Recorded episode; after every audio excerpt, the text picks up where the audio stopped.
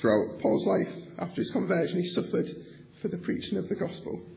Um, he was preaching the radical message that Jesus was the Son of God and that the Gentiles were included in this uh, promise in God's plan of salvation.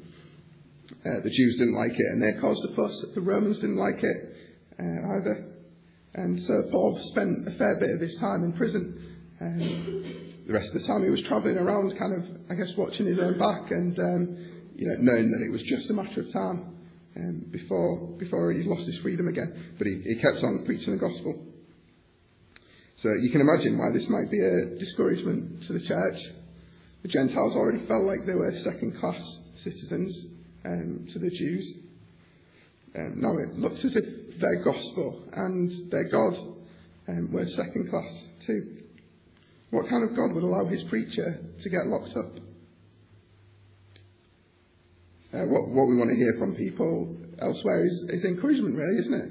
I don't know if any of you get letters from missionaries in different parts of uh, the UK or the world. But when we get those letters, what, what we really want to hear is, you know, uh, encouraging things, don't we? We want to hear about people becoming Christians. We want to hear about um, yeah, people's, people's attitudes changing and churches growing and ministries growing. Um, and it might be it might be tempting to leave out the hard parts, you know, the ministries which are not going so well, and the, the groups that are, are shrinking, and then the, the difficulty of sharing the gospel, maybe the, the anger or antagonism of people in that place. When we, when we hear of those things, we might be tempted to think that you know, the gospel doesn't work. Maybe God is not really in control. Uh, but Paul doesn't shy away from talking about his suffering. He doesn't ignore it and pretend that it's not happening. He doesn't pretend that everything is absolutely fine. He's realistic about it. He puts it plainly. He's a captive. He's lost his freedom. He's suffering because of the gospel. But it's not a reason to be discouraged. In fact, I think the turn of this section, um, as, as we read it, is, is the absolute opposite of that. Paul is excited and he's hopeful and he's joyful in the face of hardship. His words are just oozing with joy. There's no hint of resentment. He doesn't complain. He doesn't moan, but he's overflowing uh, with amazement and thankfulness to God for his position. I guess there's uh, two extremes we can go to in suffering, right? We can, we can ignore it and we can pretend that it's not happening. You know, stiff upper lip. We'll just grin and bear it. Uh, and I guess the other extreme is that it becomes the absolute centre of our attention and it, it paralyses us, it stops us from doing anything else. And I think Paul um, strikes a great balance. He's, he's in the middle of those two things.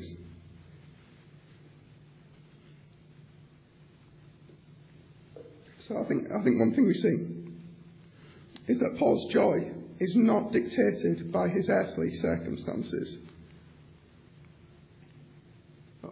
done that one. Uh, his, his, joy is not dictated by his earthly circumstances. Instead, it is, his joy is dictated by his heavenly standing. So, in earthly terms, he's a prisoner, he's captive, uh, he's not free, but in Christ, verse 12, he is free. He's free to approach God. He's joyful because he's not bound by the chains of sin anymore. That is a fact.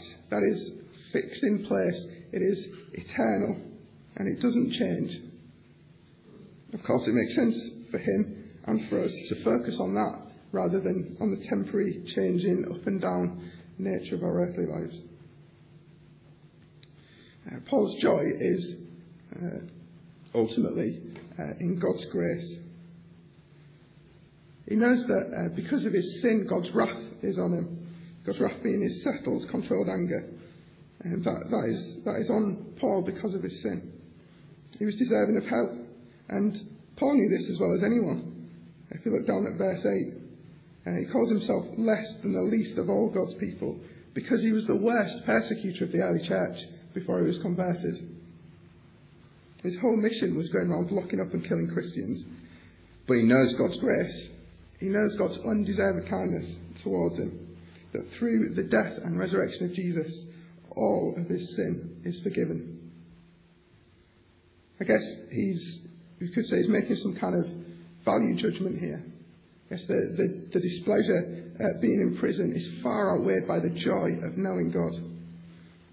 Uh, being in prison is minus 100 on some kind of like arbitrary value scale. Um, being a recipient of God's grace is like is plus infinity. You know, we can't we can't put numbers on it, but the point is that it is so much higher uh, than anything else. Uh, Paul calls it the unsearchable riches of Christ. Obviously, that word unsearchable, it doesn't mean you can't Google it. It means boundless. It means it's infinite. It means it's too big to comprehend. I don't know if you've seen in the news that um, uh, Apple, the technology company, broken a record uh, in the last quarter of 2014 for the, biggest profit ever made by a, a public company. Um, apparently, they made between um, October and December 2014, they made $18 billion of profit. Uh, now, if I've done my maths right, that is $8 million an hour of profit they make, which is like, it's hard to get your head around those figures, isn't it? Um, but the riches that we have in Christ, obviously they're not in dollars, uh, we can't measure them that way, but the riches we have in Christ are far above and beyond that. They are infinite, they are unsearchable. And Paul understands this and he's joyful because of it. Uh, I guess I've been talking as if these two things must go hand in hand, being in prison and, and knowing Christ. Obviously, they don't.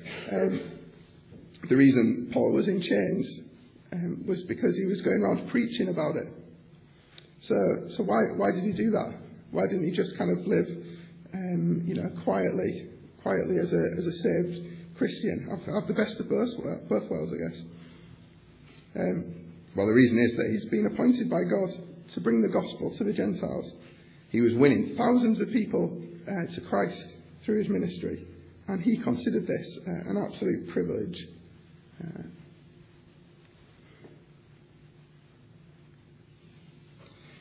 he calls it in verse 7 uh, the gift of God's grace. Even in prison, he's doing God's work, uh, confident of its infinitely higher value than any earthly suffering. In Colossians chapter 1, verse 24, it goes even further than that. I rejoice in what was suffered, he says. He doesn't just re- rejoice despite the suffering, but he rejoices in the suffering because of what it's achieving for God's kingdom. We see the same thing in uh, chapter 1 of Philippians as well. Uh, he says, Now I want you to know, brothers, that what has happened to me has really served to advance the gospel. As a result, it's become clear through the whole palace guard and to everyone else that I am in chains for Christ. Because of my chains, most of the brothers in the Lord have been encouraged to speak the word of God more courageously and fearlessly. So this is awesome. Paul is absolutely delighted in his suffering because it means that people are coming to know Jesus and other Christians are being fearless in their evangelism. I think this is a great example uh, of how the gospel can shape uh, how we deal with suffering in our lives. if our, if our hearts and minds are captivated uh, by Jesus and by the grace and the, the riches and the glorious future that we have in Him, then our circumstances will overtake us. Now, obviously, in, in this country, we're um, basically free to share the gospel with other people, um, and, and most of the suffering that we experience is not going to be as a direct result of that. So there's a difference here to what Paul is describing, but I think it's a great principle um, that we can also see our sufferings um, as an opportunity uh, to further God's kingdom. Uh, obviously, I'm not saying here that um, we should suppress our emotions.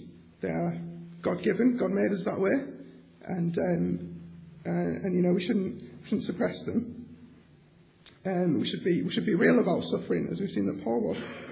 Um, but it, it means that there'll be an underlying joy there uh, that, that we have.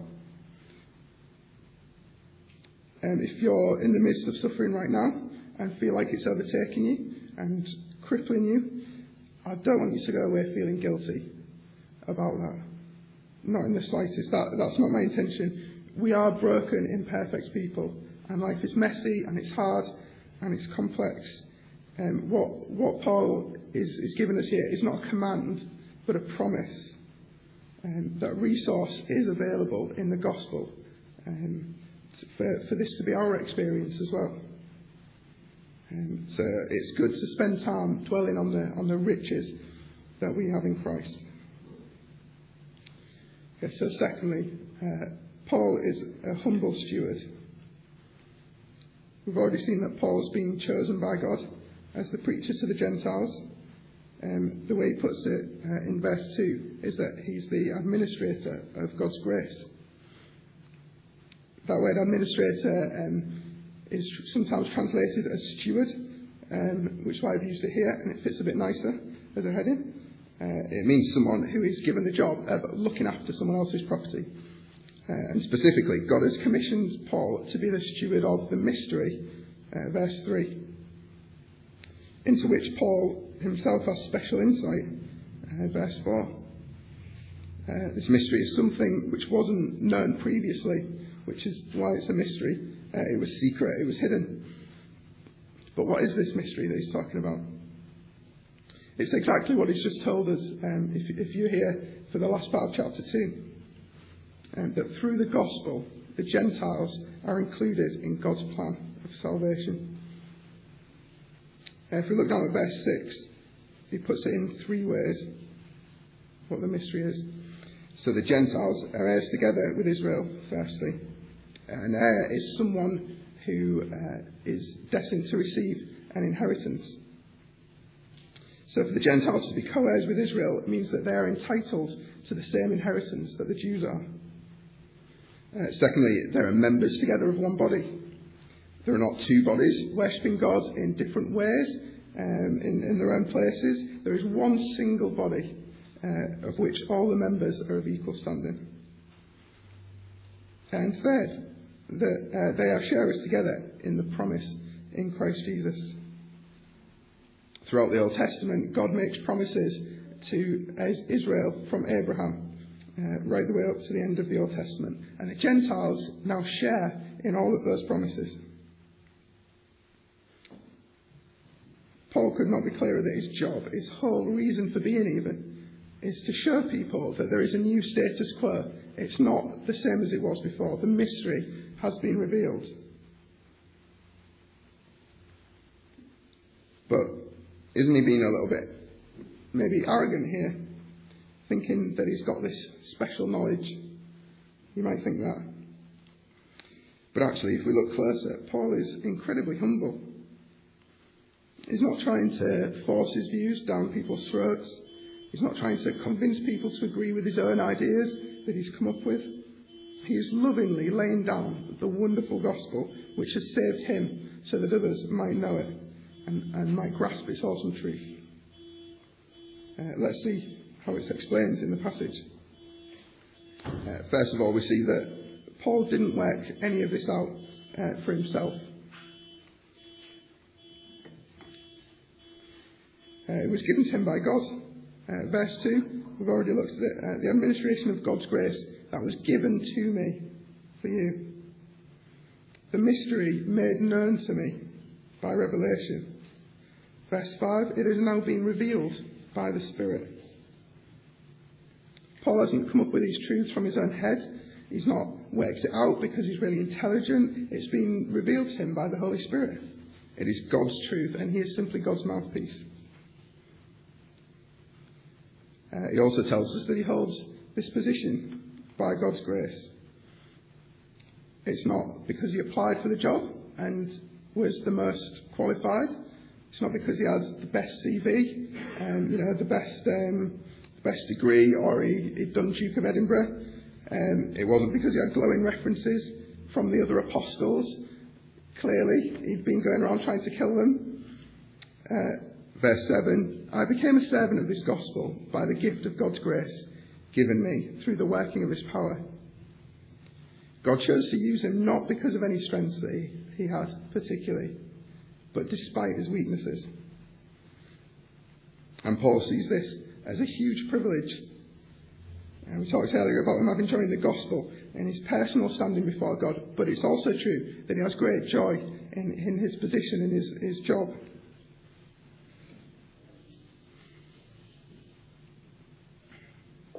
And finally, um, we see his humility in the way that he thinks uh, little of himself, but much of Christ. We've already touched on verse 8. Uh, Paul calls himself less than the least of all the Lord's people. Uh, but in Christ are countless riches. In Christ, God accomplished um, his eternal purposes. And in Christ, we can approach God with freedom and confidence. Paul manages to share his own story and give his credentials while giving all the glory to God. This is another brilliant example to us.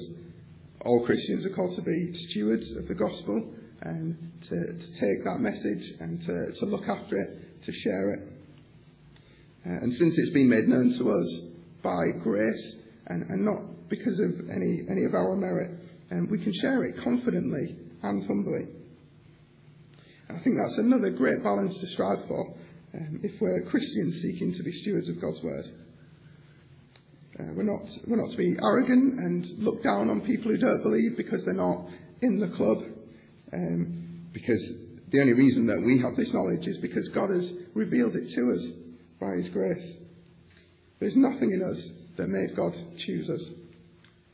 And equally, we're not to be apologetic um, in the sense of apologising rather than the whole field of apologetics. I'm not talking about that, but we, we shouldn't apologise uh, for sharing the gospel, or you know, we shouldn't water it down or just uh, sit quietly um, because we don't want to be seen to be arrogant. We can confidently uh, tell people this truth because it's not come from us, but it's come from God, our Creator and our Saviour. Uh, there's one other really important thing to say here, which is that uh, we're not only stewards of the gospel individually, but the church as a whole is too. Uh, verse 10, I don't know if you noticed when it was read. I mean, this, this just blows my mind. It says uh, that God's intent was that now, through the church, the manifold wisdom of God should be made known. To who? To the rulers and authorities in the heavenly realms. God's plan since the beginning was to keep the mystery hidden from everyone, earthly and heavenly beings, until it was made known through the church through us. Isn't this just incredible and exciting to be a part of? Basically, the angels look at the church and they go, wow. We are a beautiful piece of artwork that God has put together. We're not just, um, you know, we're not, we're not just randomly thrown together. He's been crafting uh, this since the beginning of the world we're put together to, um, to show how magnificent God is. Just think about that. I mean, you would, you would think the angels would already be aware of how awesome and magnificent God is, wouldn't you? But, but through the church, they are, they are going, wow, he is even more amazing than we thought. Now, it talks quite a bit about Paul here. I think I might have talked about Paul more than Paul talks about Paul. Um, he is a great example to us, I don't feel too bad about that. But of course, Paul was still a man.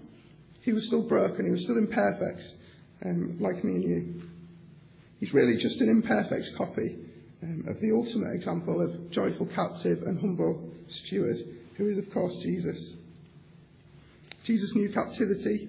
He went through all kinds of suffering and pain. Uh, but he rejoiced because he knew the final outcome. Hebrews 12:2 says, For the joy set before him, he endured the cross. Uh, he was also sent to do a job. He was sent to warn people of the coming judgment and to die in our place.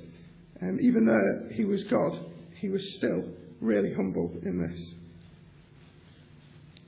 Philippians 2 says, Being in very nature God, Jesus did not consider equality with God something to be grasped, but made himself nothing, taking the very nature of a servant, being made in human likeness, and being found in appearance as a man, he humbled himself and became obedient to death, even death on a cross. Real life is messy. We, we will suffer, and suffering is hard, but we have the resources available in the gospel uh, to deal with it in a different way, to have a different perspective. Personally, I can't claim to know a great deal about suffering. Um, I've not had much experience of it in my life, but Paul did, and Jesus certainly did. And their attitudes show us um, that, that suffering does not mean God is absent. If that's what we think, then we're looking at it the wrong way. We're looking at it from the wrong perspective. Um, through the gospel, we can see uh, that God's presence is there in our suffering. Because we are included in God's cosmic, eternal plan of salvation, we don't need to fall into despair when we suffer. We have a glorious future through our suffering Saviour, Jesus Christ. Uh, and not only that, we are His workmanship. We are His masterpiece. We are chosen by grace uh, to have the mystery of the gospel revealed to us and to be stewards of it uh, in earth and in heaven. What an immense privilege that is. So when you're thinking about these things, about suffering and about Christian service, uh, just think: have, have, you got the right perspective? Have you got the right the right picture? Are you looking at a, a blurry, badly lit snapshot, or do you have the clear manufacturer's photo? Let's pray.